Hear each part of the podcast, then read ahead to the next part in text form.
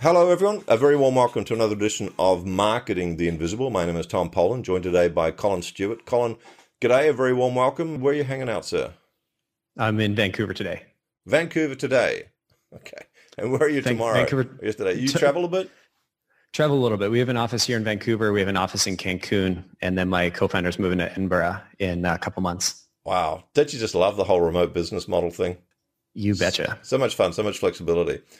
And no sort of 9-to-5 commute and no they're getting stuck in rush hour traffic for 90 minutes. Folks, for those of you who don't know Colin, he's the co-CEO of Predictable Revenue, a highly successful business you're going to find a little bit more about, and also co-CEO of Outbound Automation Software, which sounds like something I want to know about. He oversees product strategy, works with Aaron Ross, the other co-founder, to lead their revenue team and hosts the Predictable Revenue podcast. Colin, as I said, very warm welcome. Thanks for giving your time up. The title today is How to Test and Validate Your Ideal Client Profile, which every marketer knows is the bedrock, the foundation stone for all marketing. And we're going to show you how to do that in just 7 minutes. Colin, our time starts now. Question number one is, who is your ideal client? We typically work with growth startup companies, $1 million to $10 million, somewhere in that range. Perfect. And question number two is, what's the problem you solve? Top of funnel. A lot of the companies we deal with, they don't understand. They've gotten a bunch of their early growth from their network, from inbound, from people that know the founders. And so we help them make the jump from, you know, when you need to go from customers are coming to you now need to go out and sell to those customers. So it's really, it's like, it's time to go boom. You need more volume, you need to scale. We've got to retain the quality, but we want to get some numbers into this baby. Exactly. You have that realization that we're not going to hit our growth numbers if we're just relying on inbound, if we're just relying on word of mouth. And so to solve, we basically build remote sales teams, and we've got a bunch of other stuff to do to help companies figure out how to get the most out of their outbound teams. Perfect. Thank you. So just under 6 minutes left. Question number three, what would you say are the typical symptoms of the companies that are coming to you? Before they find your solution, what are they experiencing? What are their symptoms? Plateaued growth of sales, what else are they experiencing? Exactly. Plateaued growth, they're beholden to one channel, whether it's inbound, partners, referrals, network, et cetera. And they feel frustrated because they haven't been able to find a way to sort of reignite that growth. You know, maybe they jump from zero to a couple million in revenue, and then it's just sort of revenue growth is totally plateaued, like you said. Mm. So then that creates all sorts of constraints on funding, development, future growth, hiring, expansion. Yeah, especially if you have investors. Yeah, definitely knocking at the door or thumping the kitchen table. All right, the boardroom table, I should say. So 5 minutes left. Question number four. You're going to have a bunch of clients that come to you, and before they discover predictable revenue, they're going to try stuff and they're going to make mistakes. Maybe they're going to throw money on billboard advertising or something. I don't know. But what are people telling you were the common mistakes they made before they found your solution? Yeah, I mean, we see a large number of people that they sort of read predictable revenue and they say, hey, this is, you know, we want to sprinkle some predictable revenue on the company. And if you haven't read the book, it's basically a methodology for specializing your sales roles. So instead of having one, you know, salesperson that does the prospecting, closing, and account management, then we split those into three different roles. And so I think the biggest mistake that we see most commonly is companies asking their salespeople to prospect, close, and manage accounts.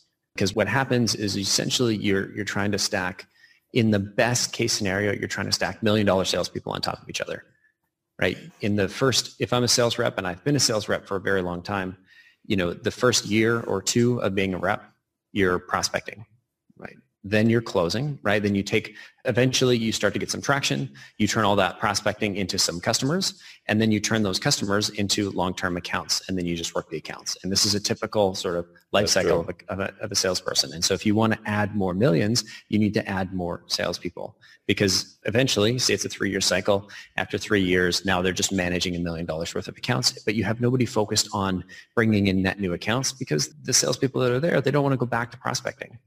And there's very few salespeople that can do all of those roles as well as each other role. You know, normally you would get someone who's really good at the prospecting and someone's really good at the closing and so on.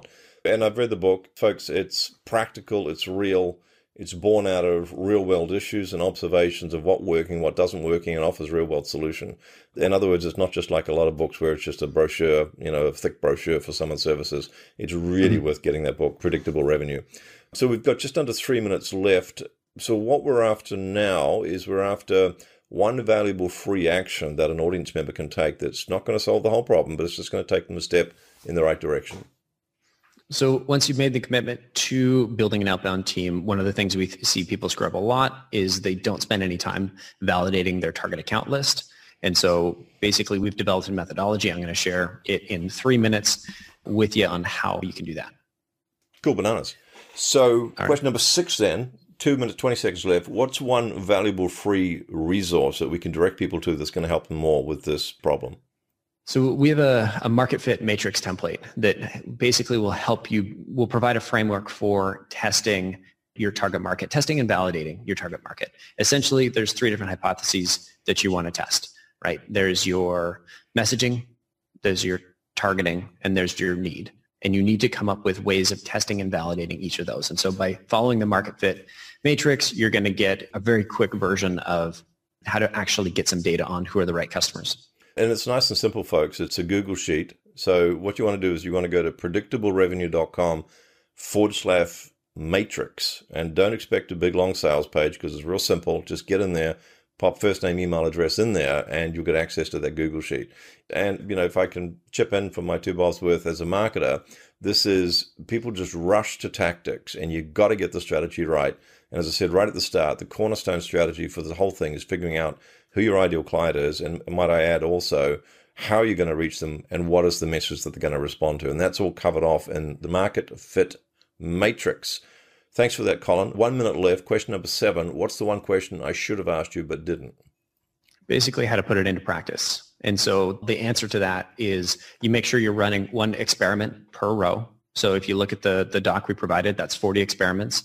For each experiment, typically we look at a sample size of 300 to 500 contacts. If you're using email on LinkedIn, 50 to 100 contacts. And then your messaging should be fairly soft. It should be focused on, are you the best person on your team to ask about this? And then a strong follow-up is, hey, would you mind letting me know if this isn't relevant? I don't really want to be a bother.